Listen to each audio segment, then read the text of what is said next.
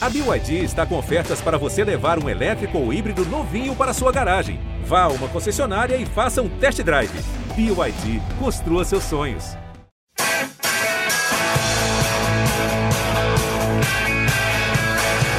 Bom dia para quem é de bom dia, boa tarde para quem é de boa tarde, boa noite para quem é de boa noite. E se você está nos ouvindo de madrugada, boa sorte. Eu sou Eduardo Rodrigues, setorista do São Paulo no GE, e esse é o podcast GE São Paulo número 149. E um podcast, mais um, amigos. Está difícil a vida do São Paulino, a gente tenta vir aqui é, dar algumas boas notícias, né? Viemos aí recentemente com o Caleri, com o Gabriel, mas Novamente, o São Paulo decepcionou. Agora foi pela Copa do Brasil. São Paulo não conseguiu vencer o Fortaleza. Muito pelo contrário, levou um 3 a 1 muito doloroso. Um time que não conseguiu jogar, um time apático do São Paulo. O, São Paulino estava ansioso aí pelo retorno do time, né, depois de duas semanas de treino.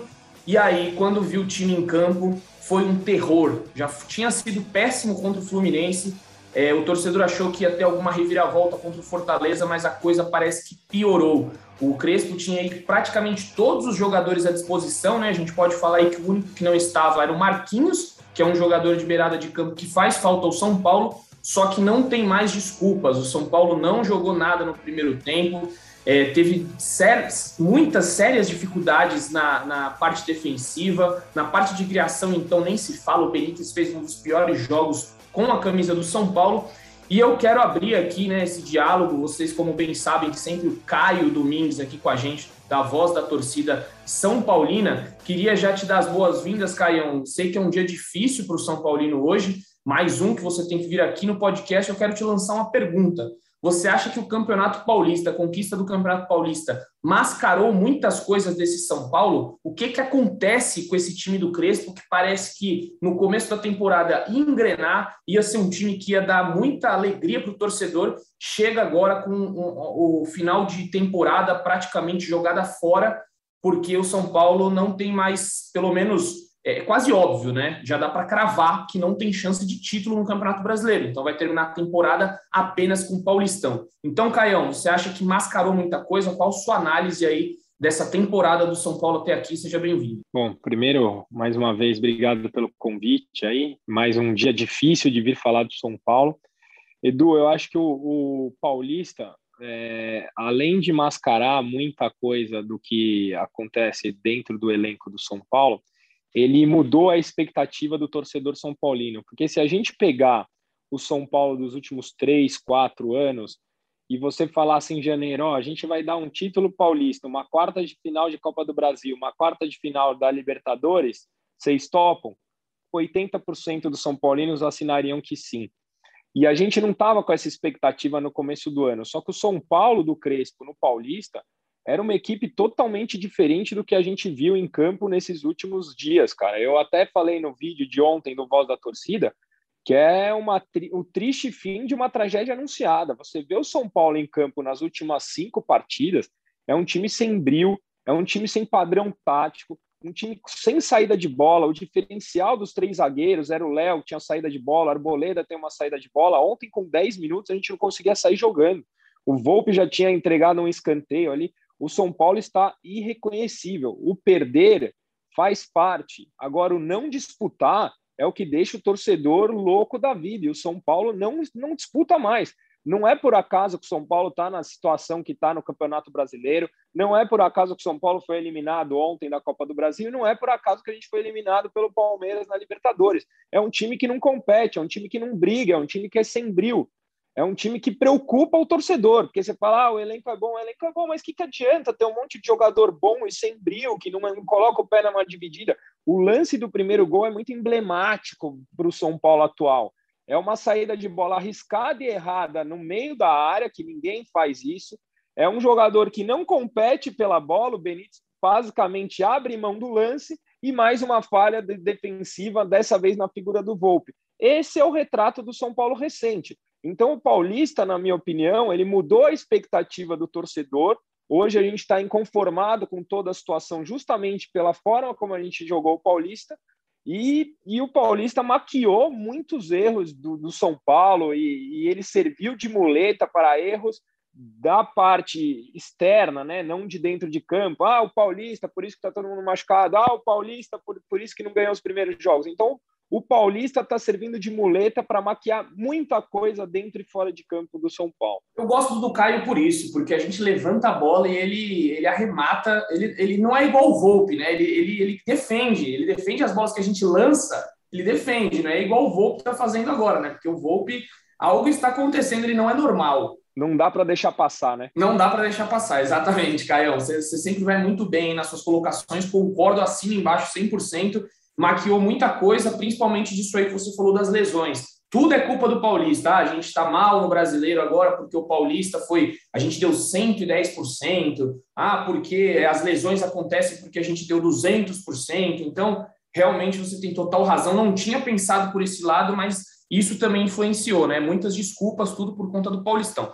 Mas vou jogar para o Zé Edgar de Matos ali, meu parceiro de setorismo, que ontem estava no tempo real, então acompanhou bem o jogo, né? O jogo que é, começou frenético ali, a gente achou que o Fortaleza ia fazer 2 a 0 e os gols apareceram é, conforme a música ia tocando para o Fortaleza, o Fortaleza ia administrando bem a partida e chegou no primeiro gol com facilidade ali com os erros que o Caio já comentou. Então, eu queria saber sua análise, Zé, seja bem-vindo. Mais nada, a corneta tá solta hoje e vai tá solta durante muito mais, né? Porque... Eu quero de novo essa corneta, de novo, de novo, vai. De novo?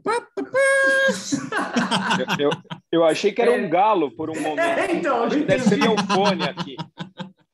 Não, na, Essa... na verdade, a minha, a minha zero capacidade de fazer imitações sonoras. Mas o que vale é a intenção. Por isso que eu até anunciei antes, né, que a corneta para o torcedor ficar sabendo. Mas é, Edu, acho que o Caio resumiu bem né, sobre a, a questão do, do, que foi o jogo de São Paulo ontem. E eu vejo que a questão do Paulistão, além de mascarar defeitos ou problemas, né, até porque a competitividade do estadual, mais uma vez, passa ano após ano, a gente vem falar, ó, oh, Campeonato Paulista ou qualquer estadual não é referência para a temporada. A competitividade aumentou para o São Paulo após, a, após a, a, conquista do Campeonato Paulista e o time não consegue render é, com a regularidade alta que estava no estadual. E, eu, e o duelo contra o Fortaleza de ontem é, não foi surpresa alguma, porque o São Paulo não conseguiu render em nenhum dos jogos, basicamente, contra o Fortaleza. Para não dizer nenhum jogo, acho que a gente pode dizer que o São Paulo rendeu 20 ou 30 minutos ali no primeiro jogo, né? Das quartas de final, quando com o Rigoni abriu 2 a 0 e ali, né, tinha, diríamos, encaminhado até uma possível classificação, né, encaminhando uma bela vitória, mas aí, né, acabou sofrendo dois gols, empatou em casa e foi sem vantagem para o duelo de ontem. Mas eu dá a impressão que o São Paulo cansou, cara. O São Paulo cansou na temporada, porque acho que a principal característica e a melhor, a maior virtude desse time de São Paulo no Campeonato Paulista era como esse time conseguia sufocar os adversários pressionando na saída de bola, recuperando bolas no campo de ataque e o Benítez acionando rapidamente os outros jogadores, né, criando oportunidades de gol.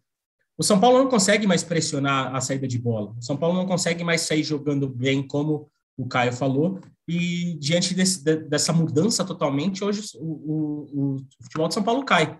A, a, o São Paulo nos últimos jogos tem, tem é, né, acho, talvez como principal característica, uma ligação longa para achar o Rigoni. Isso é totalmente contra o que o Crespo e o, e o time apresentou no primeiro semestre, principalmente no Campeonato Paulista, que era um time de mais triangulação, um time de toque de bola mais refinado, um time que procurava tudo bem muito as laterais, mas que né, jogava a, a, aproximando com toques curtos, que o cruzamento, a bola longa era apenas um último recurso, e isso se perdeu completamente conforme a competitividade aumentou. E a realidade do São Paulo é jogar o Campeonato Brasileiro, é um time da Série A, e não tem ido bem.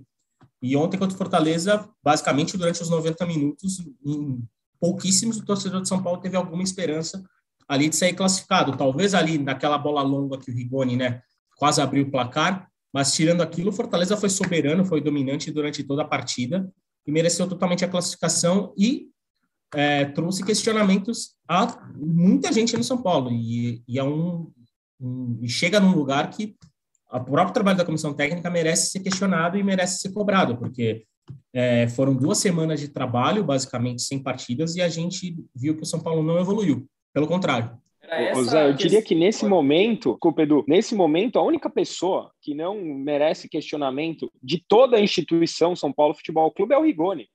De todos os outros, a gente tem que cobrar o presidente, o Murici, o Crespo, o Volpe, o Rui Costa, todas as outras pessoas da instituição São Paulo Futebol Clube devem ser cobradas. A única pessoa que tem crédito é o Rigoni, que tem feito mais do que a expectativa sobre ele. Era é, isso só... mesmo que eu ia. Pode, pode lá. Não, não, e só para complementar meu raciocínio, eu acho que o grande símbolo do, da, do que aconteceu com o São Paulo ontem é o Benítez. E o grande símbolo da temporada é, é o Benítez. Por quê? É, Benítez foi eleito o melhor jogador do Campeonato Paulista, encantou a torcida e foi decisivo, né? Foi uma, foi uma peça importantíssima no primeiro título do São Paulo em quase nove anos, né, que foi o, o, título do Paulistão. Embora o Benítez não tenha atuado no jogo do título, né, por questão, questão física.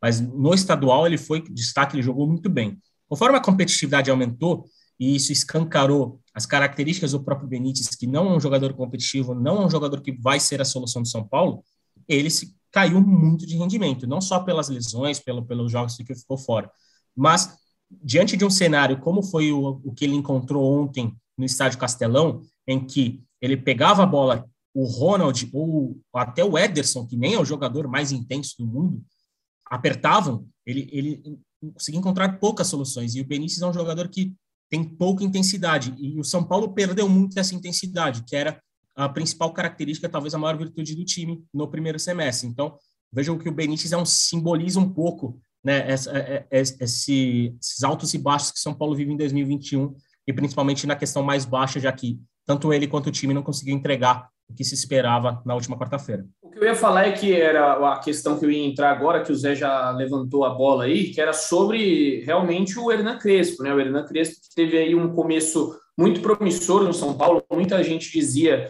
é, que ia colocar esse time no eixo, que era o melhor treinador possível. O Murici bateu nessa tecla.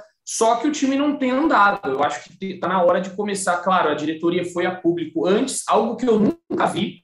Talvez eu não me lembro de, de, de uma diretoria ter, antes do jogo, respaldar o treinador. Achei até um pouco estranho, porque depois dos 3 a 0 ficou até um pouco mais complicado, né? Claro que é, tem que ter uma, uma continuidade no trabalho, eu sou a favor da continuidade em trabalhos no, no futebol brasileiro, no futebol mundial, né? Com treinadores. Só que assim, o São Paulo agora se encontra numa situação de um ponto da zona do rebaixamento é, do Brasileirão. Claro, está a sete pontos do G6. O Brasileirão é muito maluco, né? Você ganha duas partidas e aí você já está lá em cima. Só que eu não vejo muita perspectiva, não vejo futebol para o São Paulo hoje para brigar com muitos times aí do campeonato. Por exemplo, se você colocar um Cuiabá na frente do São Paulo, você, você aposta 100% seu dinheiro no São Paulo? Eu não apostaria. Então é, é preocupante isso. Eu acho muito preocupante e eu acho que tem que começar a rever. Claro, o próximo jogo contra o Atlético Goianiense, a gente vai até debater daqui a pouco, se tornou algo praticamente obrigatório para o São Paulo. Ou ganha ou ganha. Porque um empate já é péssimo, a torcida já vai cair matando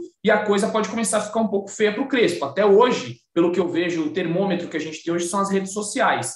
A torcida é muito fechada com ele, mas não sei até que ponto isso daí vai se sustentar. Não sei o que o Caio pensa hoje sobre o Crespo, se ele tem que se manter até o final, se fosse, você fosse diretor, manteria até o final da temporada, independente de qualquer resultado, ou agora é análise jogo a jogo e se começar a ver que a coisa não vai andar, demissão. Como é que você pensa sobre isso, Caio? Edu, putz, eu, eu, ando pensando muito sobre isso. Eu acho que o Crespo deve ser cobrado. Ele tem feito escolhas erradas. Me deixou mais pé da vida ainda a gente ter poupado na rodada do final de semana e o time entrar como entrou na quarta-feira. Isso está nas costas do treinador. Ele mesmo, na entrevista coletiva, assumiu a responsabilidade. Ele falou: ah, se o time passou a impressão que não está brigando, a responsabilidade é minha. Então, que seja cobrada a responsabilidade dele, porque o time não está passando a impressão de que está se entregando, que está lutando. Muito pelo contrário. Semana após semana, a gente fala: foi o pior primeiro tempo do São Paulo no ano. Aí, na semana seguinte, a gente se supera. E na semana seguinte, de novo. Então, eu acho sim que o Crespo tem que ser cobrado. O que me faz pensar que não adianta trocar o treinador é que, com exceção do Rigoni e do Miranda, que são os dois titulares que chegaram esse ano, porque o resto não joga, os outros nove são os mesmos que perderam o Campeonato Brasileiro, estando sete pontos na frente, faltando sete rodadas. Então, que, que me faz acreditar que eu vou trocar o treinador e esses caras vão responder dentro de campo? Esses caras perderam toda a credibilidade que eles tinham com a torcida com mais um papelão no mata-mata. A gente falou aqui em off dois mata-matas em quartas de final de torneios importantes e a gente consegue tomar nove gols. E não é exclusividade do time do Crespo, porque o time do Diniz ano passado fez papelão em mata-mata.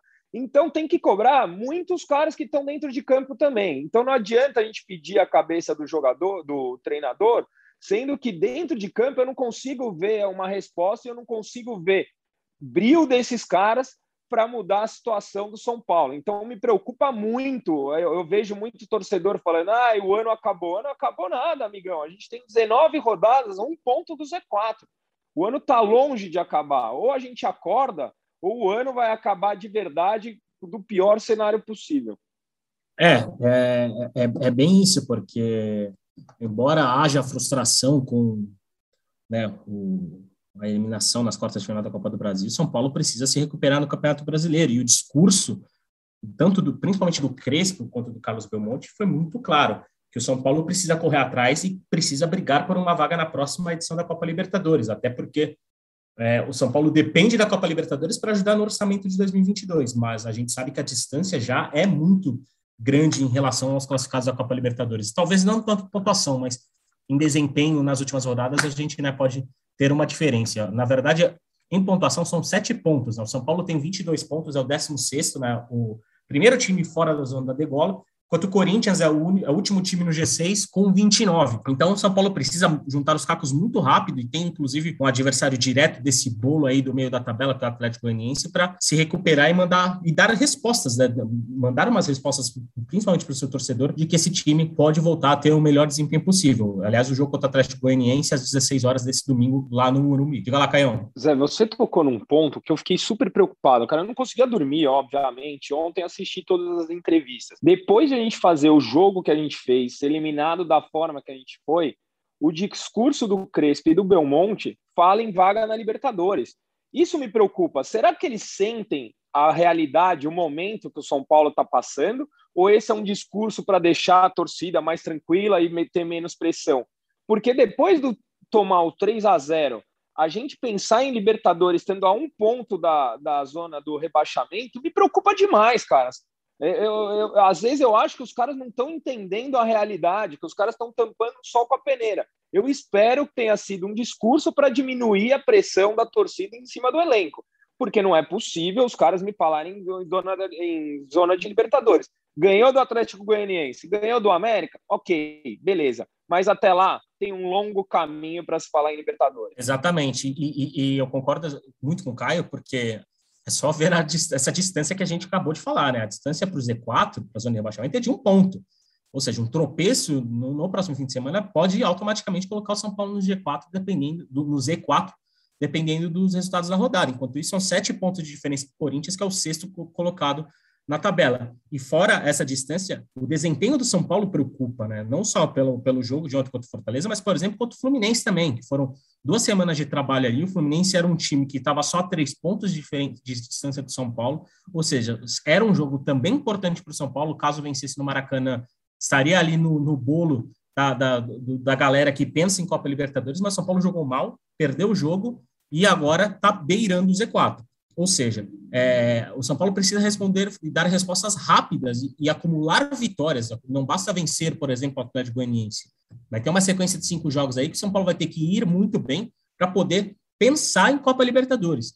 Mas, por, por, por enquanto, esse discurso de classificação de Libertadores, de briga por classificação da Libertadores, para mim também soa como algo impensável. Primeiro tem que arrumar casinha e sair debaixo da tabela. A partir do momento em que superar o décimo lugar e e ir para a parte, né, para a primeira metade, aí sim o discurso para mim tem que ser de quem vai brigar por Copa Libertadores. Pode ser, obviamente, um, um discurso público, né, um discurso para tentar amenizar a pressão, enfim. Mas a realidade do São Paulo no Campeonato Brasileiro é outra. E a gente não fala de agora, não. Vai lembrar que o São Paulo conseguiu a primeira vitória dele no Campeonato Brasileiro somente na décima rodada. Então, o Campeonato Brasileiro de São Paulo é péssimo e precisa reagir se acumular vitórias para aí poder pensar em Copa Libertadores. E tudo isso vai passar pelo trabalho do Crespo e pela melhora de muitos jogadores que estão muito mal nas últimas semanas. Antes de eu fazer um exercício aqui das próximas cinco rodadas, só mandar aqui, né, aproveitar o meio do programa para mandar os parabéns para Leonardo Lourenço, que foi papai novamente hoje, nesta sexta-feira, nesta quinta-feira. Hoje é dia, que dia que a Olivia nasceu? A Olivia nasceu no dia 16 de setembro de 2021. Então, nosso amigo setorista aqui de São Paulo, Leonardo Lourenço, que foi papai de novo, já tinha o Miguel e agora chegou a Olivia. Então, um beijo aí Luísa, Luísa. Luísa, Olivia, desculpa, Luísa. Então, Luísa. Desculpa aí, Luísa, você já nasceu com eu errando seu nome, isso daí é comum, porque eu erro o nome de todo mundo mesmo. Então, parabéns, Leozinho. Um beijo para você e para toda a família. Para, parabéns para o Léo. Posso mandar um parabéns para o meu pai também, que foi aniversário Óbvio. dele, tomou de presente essa eliminação. e ele vai, vai ouvir a gente. Aproveite. Um abração para o pai do Caio também. Mas fala o nome, né? Qual é o nome do seu pai? Fala o nome do seu César, pai. César. Muito bem. Então, parabéns, senhor César. César, aí para você. Muitos anos de vida. Que o São Paulo é, te dê mais alegrias né, no dia do seu aniversário, que não foi o caso ontem. Mas vamos, vamos que vamos. e vamos lá. O Pior é que ele que eu... me culpa. O São Paulo perde, ele me liga xingando, como se eu fosse o Crespo.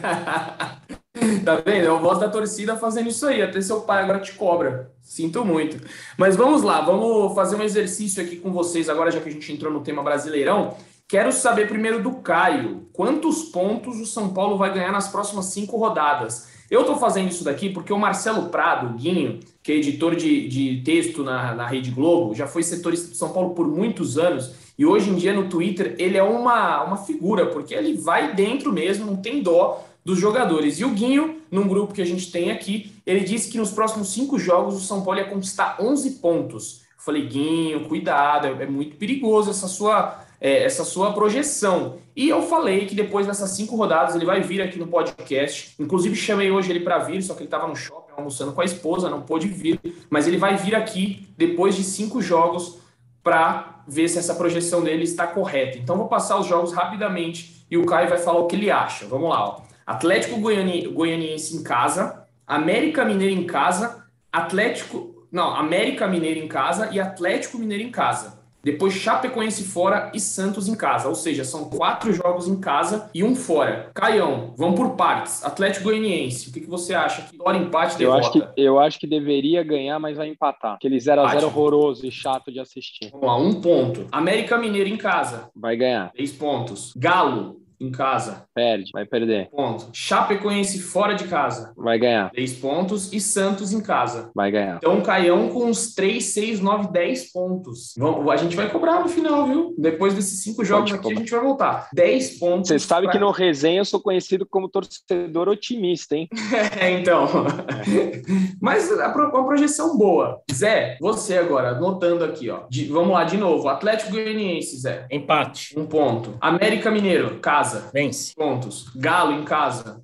Perde. Chape fora. Uh, empate. E Santos em casa. Empate. Eu tô contigo nessa, Zé. Concordei com todas. Era, eram esses meus palpites. Eu acho que só ganha do América Mineiro. Desculpa ser pessimista, Caio. Você foi o otimista aqui, mas eu tô é, com o Zé. Eu acho que o momento do São Paulo, né? Tem, as, as últimas exibições têm sido até certo ponto assustadoras pelo que a gente já viu esse time, né? É, apresentar nessa temporada.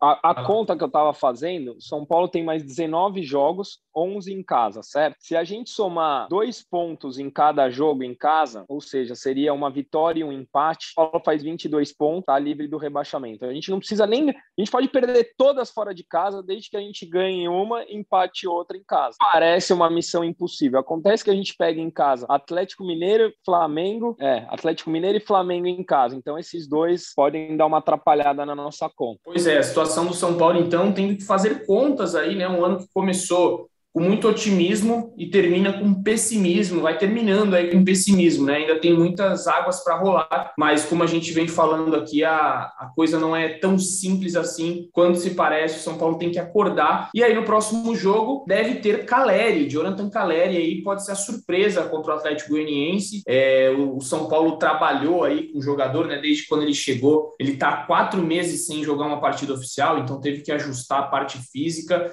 é muita expectativa. Qual, como é que tá isso aí, Zé? O, a Calera estreia domingo, como é que você é, tá, tem, tem apurado aí, tem sabido de notícias sobre Jonathan Caleri. Estreia ou não estreia? Olha, pelo que a gente tem apurado, pelo que a gente tem ouvido das pessoas e até sentir, né, a sensação que a gente tem diante desses, dessas conversas é que o Caleri estreia assim no fim de semana. Dificilmente ele vai começar a partida, até porque são quatro meses né, sem atuar por causa da fim da temporada europeia e tudo mais. Mas a, a ideia que a comissão técnica trabalha é em dar minutagem para o Caleri nesse fim de semana, pelo menos menos 20 minutos ali, né?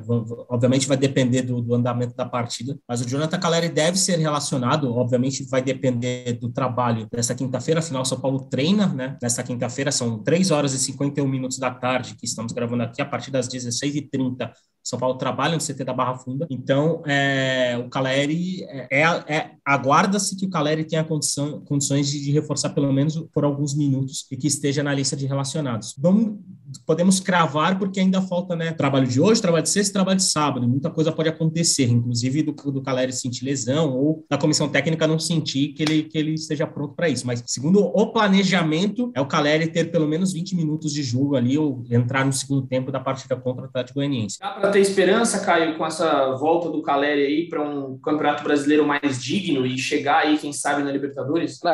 o São Paulo ele precisa de alguma injeção de ânimo, né? Quem sabe o Caleri não é essa injeção.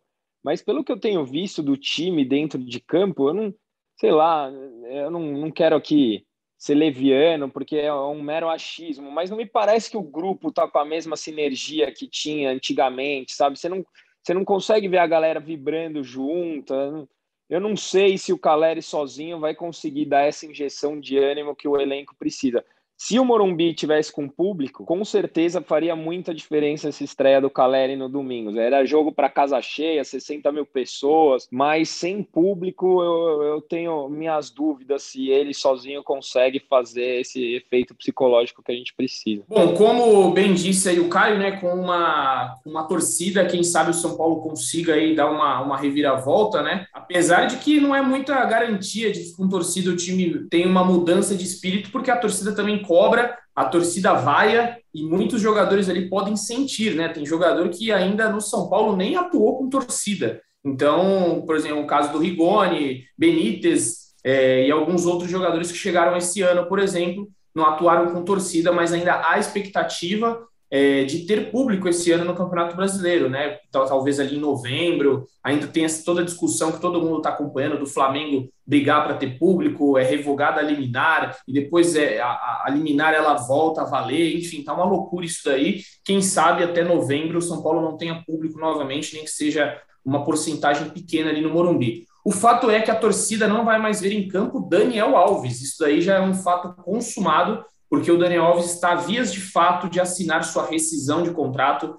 Leonardo Lourenço ontem informou que o São Paulo já tem apalavrado uma rescisão contratual com ele, estavam umas questões burocráticas rolando aí para assinatura é, dessa rescisão. São Paulo tem 18 milhões para pagar, está vendo como é que vai pagar, se precisa pagar até o final do, do contrato dele, até o final de 2022, se tem valor para receber. Então, vou jogar para o Zé aí para ele dar um panorama para atualizar esse caso do Daniel Alves. A gente debateu já aqui no podcast bastante, mas agora está chegando ao fim essa passagem é, nebulosa, né? De poucas lembranças boas de Daniel Alves no São Paulo. Traga as últimas aí, José Edgar. Pois é, Edu, muito próximo o fim do, da relação conturbadíssima entre São Paulo e Daniel Alves, né? Como você disse, Leonardo Lourenço, nosso novo papai da, da equipe do GE, né? Trouxe ontem a, a notícia que o acordo de rescisão está palavrado. O São Paulo pediu, né, exigia para acelerar essa rescisão que o Daniel Alves abrisse mão de, uma, de, uma, de umas partes financeiras que envolvia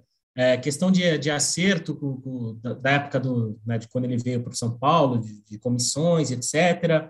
Uma parte do, do, do, contrato que vai até o fim né, de, de dezembro de 2022. Tudo isso foi, foi acordado, foi uma reunião longa, né, de muitas horas ontem na, aqui, aqui em São Paulo mesmo, e as partes entraram né, nesse acordo e apalavraram né, tudo, tudo certinho. Restam apenas algumas questões burocráticas, como uma elaboração de documentos, né, umas, umas questões mais técnicas assim para o Daniel Alves e para o São Paulo assinarem a rescisão do contrato. É, as bases estão certas, né, a rescisão deve sair nas próximas horas ou até o fim da semana, mas resta apenas questões, essas pequenas coisinhas burocráticas ainda separam o acordo. Tanto que, de acordo com, com, com duas fontes que eu consultei, nem vai haver uma nova reunião hoje, né? É uma que, que até estava tava previsto que, eu, que, eu, que as, as partes poderiam se encontrar novamente para resolver essas questões burocráticas, mas como alinharam bastante a situação na noite de ontem, né? Que o Leonardo Lourenço trouxe no GE e o André Hernan também comentou ao vivo na, durante a transmissão da Globo. Ah, só um acerto ou outro ali de, de elaboração de documentos separa o Daniel Alves da saída definitiva do São Paulo. Pois é, chegou ao fim aí então essa era Daniel Alves. Eu estava lembrando, né, só um relato pessoal aí no dia que estourou a bomba, né, de o, a ruptura entre São Paulo e Daniel Alves. Eu relembrei toda a passagem do Daniel Alves, eu estive presente em quase todos os momentos. Foi bem legal acompanhar essa trajetória do Daniel, que começou de uma forma num, num, sonho, né? Foi bonito demais aquela apresentação dele, com fogos no, no Morumbi, com 44 mil pessoas lá. inclusive, estava eu e Leandro Canônico nessa cobertura, é, fez eu e o Canas lá no, no, Salão Nobre. Teve muita festa e, de repente, eu, eu estive também. O, o Razan, na época, eu lembro, estava de, de férias e eu tive que fazer tudo sozinho. Ele me deixou na mão. Então, tive que ir no primeiro jogo do Daniel, assistir ao primeiro gol, Aí depois teve protesto na frente do, do CT, aquele é, pega o batuque e volta para a Bahia, um negócio assim, também estive lá. Então foi bem intenso essa passagem como repórter, como jornalista. Foi bacana cobrir, né? Infelizmente terminou da forma que terminou, com muitos erros aí por parte do São Paulo, por parte do jogador também, nem se fala. O Daniel, por vezes, deixou a desejar, aí, como no lance da batucada. Depois ele saiu a público disparando em cima do, do São Paulo. Mas para a gente finalizar esse assunto de vez não tocar mais, eu quero saber do Caio aí, qual o balanço que ele faz do, do Daniel. É, e também pode criticar aí a diretoria anterior, fica à vontade, Caio. Fale aí só para a gente passar régua, que o Daniel Alves provavelmente não vai ser mais assunto aqui neste podcast. Eu acho que não tem, nessa história do Daniel aí, não tem ninguém certo e só tem um grande perdedor, a torcida do São Paulo Futebol Clube, né? É, um contrato do jeito que foi, vocês estavam falando aí que vai rescindir, o São Paulo vai ter que pagar até sem ele jogar pelo menos uma parcela. Eu acho um, olhando de fora, não sou né, advogado só, mas me parece um absurdo alguém ser obrigado a pagar, mesmo que o funcionário já não esteja mais na empresa. Puta, me parece algo impensável. E o Daniel Alves fez por merecer o tratamento que ele tem da torcida. Desde que ele chegou no, no dia da festa, ele nunca fez questão de estreitar o laço com a gente. Muito pelo contrário, sempre teve alheio a, ao que a gente sente dentro de, ah, dentro de campo, não, mas pelo que acontecia dentro de campo.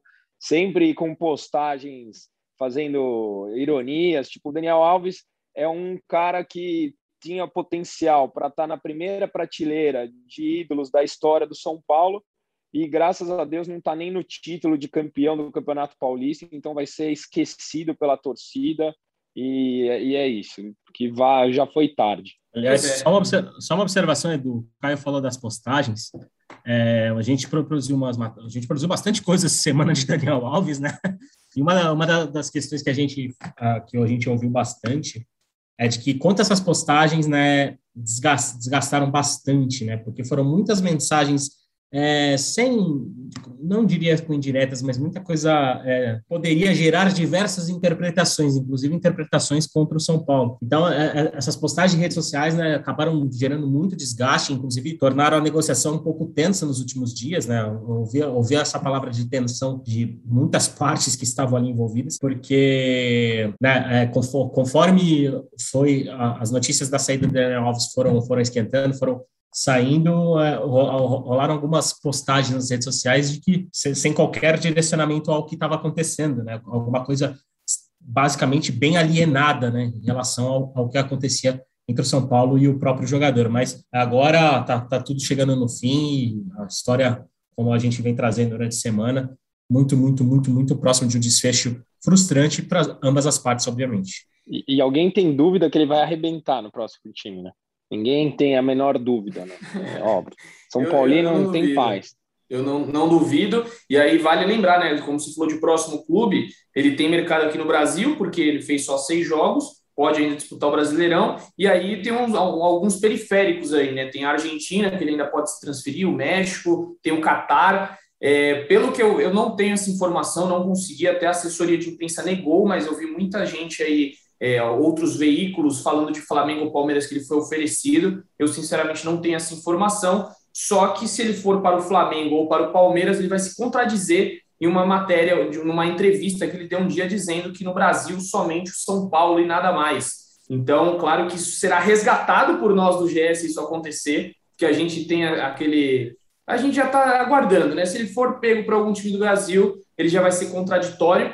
E só vale ressaltar que nos outros clubes que ele saiu aí pelo mundo, ele também saiu brigado, ele não saiu muito bem assim, como a gente pensa, mas no PSG teve rusgas, na Juventus teve rusgas no Barcelona, rusgas. Então ele sempre foi um, jogador aí, um atleta vencedor, só que sempre controverso, sempre é, é, pensando às vezes mais nele do que no próprio clube. É a impressão que ele deixa agora no São Paulo, né? Que seja feliz onde quer que seja, mas fato é que no São Paulo esse casamento, esse sonho de infância não deu certo. Zé, você ia falar alguma coisa? Não, só para arrematar esse assunto do Daniel Alves, pelo lado do jogador, Daniel tem claramente um projeto que é estar na Copa do Mundo de 2022.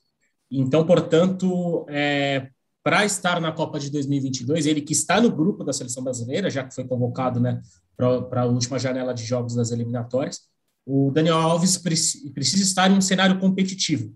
E pelo que a gente apurou e pelo que a gente viu, inclusive a gente deu matéria, o cenário mais competitivo que o Daniel pode ter neste momento é o futebol brasileiro, já que a janela da Europa só vai começar em janeiro do ano que vem. O Daniel teria basicamente um ano, né, já que a Copa é no fim do, do, ano que vem, mas ficaria parado por alguns meses e perderia janelas de eliminatórias que servem para amadurecer e fechar um grupo de, de, Copa do Mundo. Então, é, a gente não tem essa informação mesmo e, e, a, e o próprio staff do Daniel Alves aguarda e trata minuciosamente as possibilidades dele, por quê? Porque quer primeiro resolver as, todas as pendências com São Paulo, como parece ter resolvidas, e a partir do momento em que assinar a rescisão, aí vão colocar né, vão acelerar essa busca por um novo clube para o Daniel Alves. E lembrando que, caso ele queira reforçar algum time brasileiro, ou caso algum clube brasileiro queira contar com o Daniel Alves, tem até o dia 24 agora de setembro, que é quando fecha a janela de inscrições no boletim informativo diário da CBF.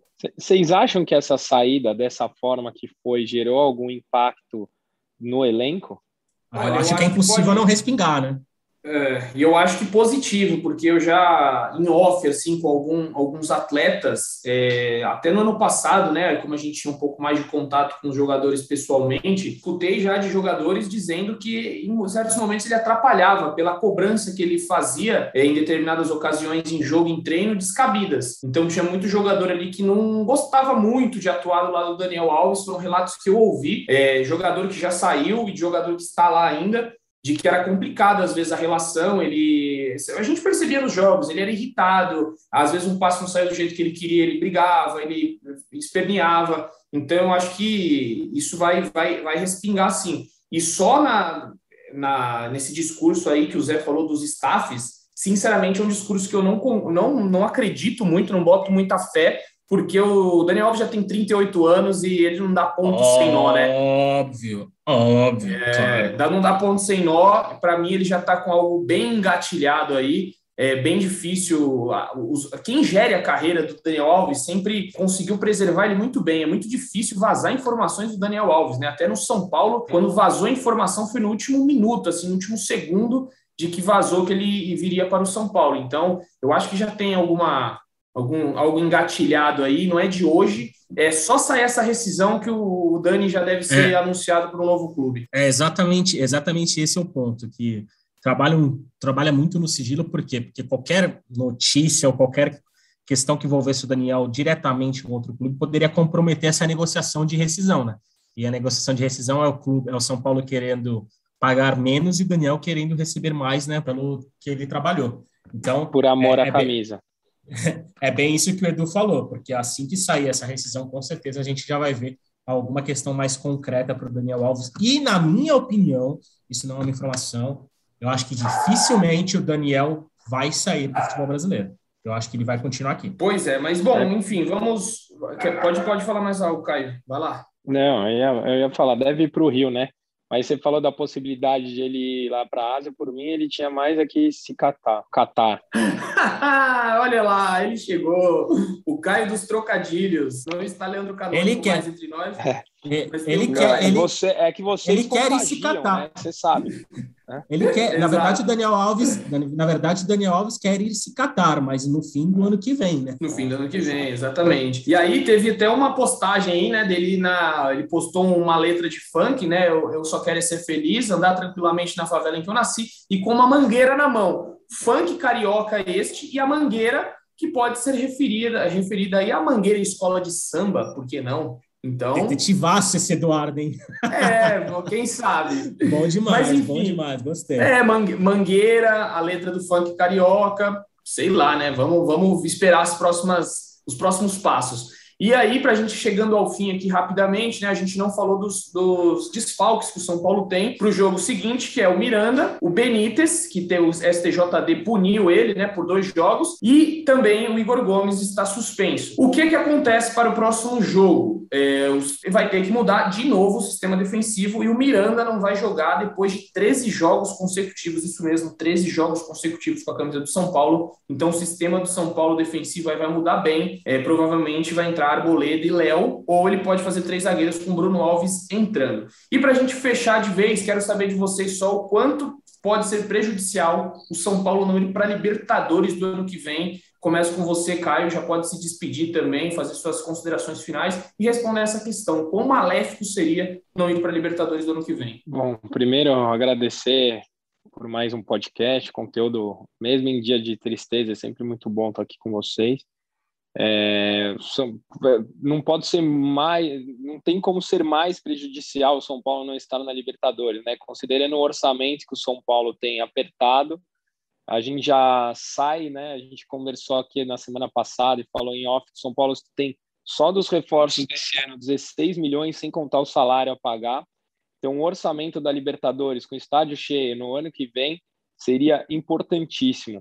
E minha grande dúvida para encerrar é saber agora como que os caras vão fazer para continuar poupando, né? Porque o São Paulo adora poupar, vão poupar para quê agora? Vão poupar para poupar para poupar, talvez para o Paulista de 2022.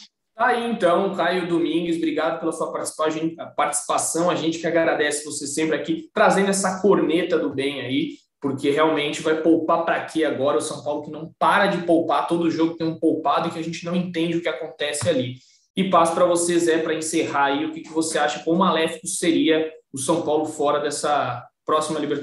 o orçamento do clube para 2022, até porque, já, inclusive, a gente já citou em outros podcasts, por exemplo, que em 2022 as torcidas devem voltar com sua capacidade máxima para a Libertadores e são Paulo estiver na Copa Libertadores, vai ter o Morumbi cheio por pelo menos três jogos ali da fase de grupos, que já ajuda bastante no orçamento. Então, e fora que vai ser uma, uma grande ducha de água fria diante do que o São Paulo pintou para a temporada, né? São Paulo chegou a uma fase quarta de final da Copa Libertadores, São Paulo foi campeão paulista, e terminar fora da competição sul-americana na próxima temporada seria frustrante demais e atrapalharia bastante no peso da avaliação do trabalho do Hernan Crespo, né? pelo menos na questão de resultados já que, que tudo começou com uma empolgação com o fim do jejum, terminaria de maneira frustrante com o São Paulo fora do pelo menos do G6 do Campeonato Brasileiro. Mas tem um longo caminho, tem um turno inteiro, tem time, tem trabalho para poder melhorar a situação. Mas a distância é grande, o desempenho atual não empolga, mas é difícil prever se o São Paulo vai conseguir né, brigar lá em cima. Mas se ficar fora da Libertadores vai ser muito e muito complicado questão financeira, questão moral e em questão esportiva. É isso então, galera. O São Paulo aí que agora briga contra essa zona do rebaixamento, tenta chegar na Libertadores para não prejudicar as finanças do ano que vem, porque a Libertadores também dá uma grana legal para o clube que chega lá. E aí a gente vai continuar aí, né, nessa nossa entoada, cobrindo tudo que acontece no tricolor da Barra Funda, no tricolor do Morumbi, porque realmente as coisas lá não estão nos seus melhores dias mas a, a esperança sempre do torcedor são de dias melhores e quem sabe isso não aconteça em 2022, como diz o presidente Júlio Casares, esse ano seria de é, seria um ano ruim, segundo ele, e que na verdade o, a coisa ia começar a melhorar em 2022. Então nós estamos aqui como repórteres, como jornalistas para cobrar, para ir atrás do que realmente os diretores falam. Quem sabe ano que vem a gente possa cobrar de uma forma mais intensa porque a esperança e a, a promessa é de que 2022 seja o ano da reformulação praticamente completa. Afinal, né, o, a diretoria só tem três anos no São Paulo, não tem reeleição no São Paulo. Então, primeiro ano sai com o Paulistão, segundo ano a promessa é de um ano verdadeiramente para brigar por mais títulos, e aí em 2023, o último ano, que a gente vai ver o que, que essa diretoria trouxe de bom ou não para o São Paulo. Enquanto isso, a gente vai aqui informando e debatendo sempre com muita informação. Beleza, amigos? Obrigado a todos vocês que nos ouviram, obrigado aos amigos que aqui estão, que participaram. A gente volta na semana que vem com muito mais, quem sabe com uma vitória do tricolor em cima do Atlético Goianiense. Fiquem ligados aí no GE. Um beijo no coração um abraço na alma de cada um de vocês. Rolou para Cafu, para Raí, gol! E! O Rogério, pé direito na bola, passou pela barreira! Gol! Bola, posição legal, Mineiro bateu, bateu, bateu!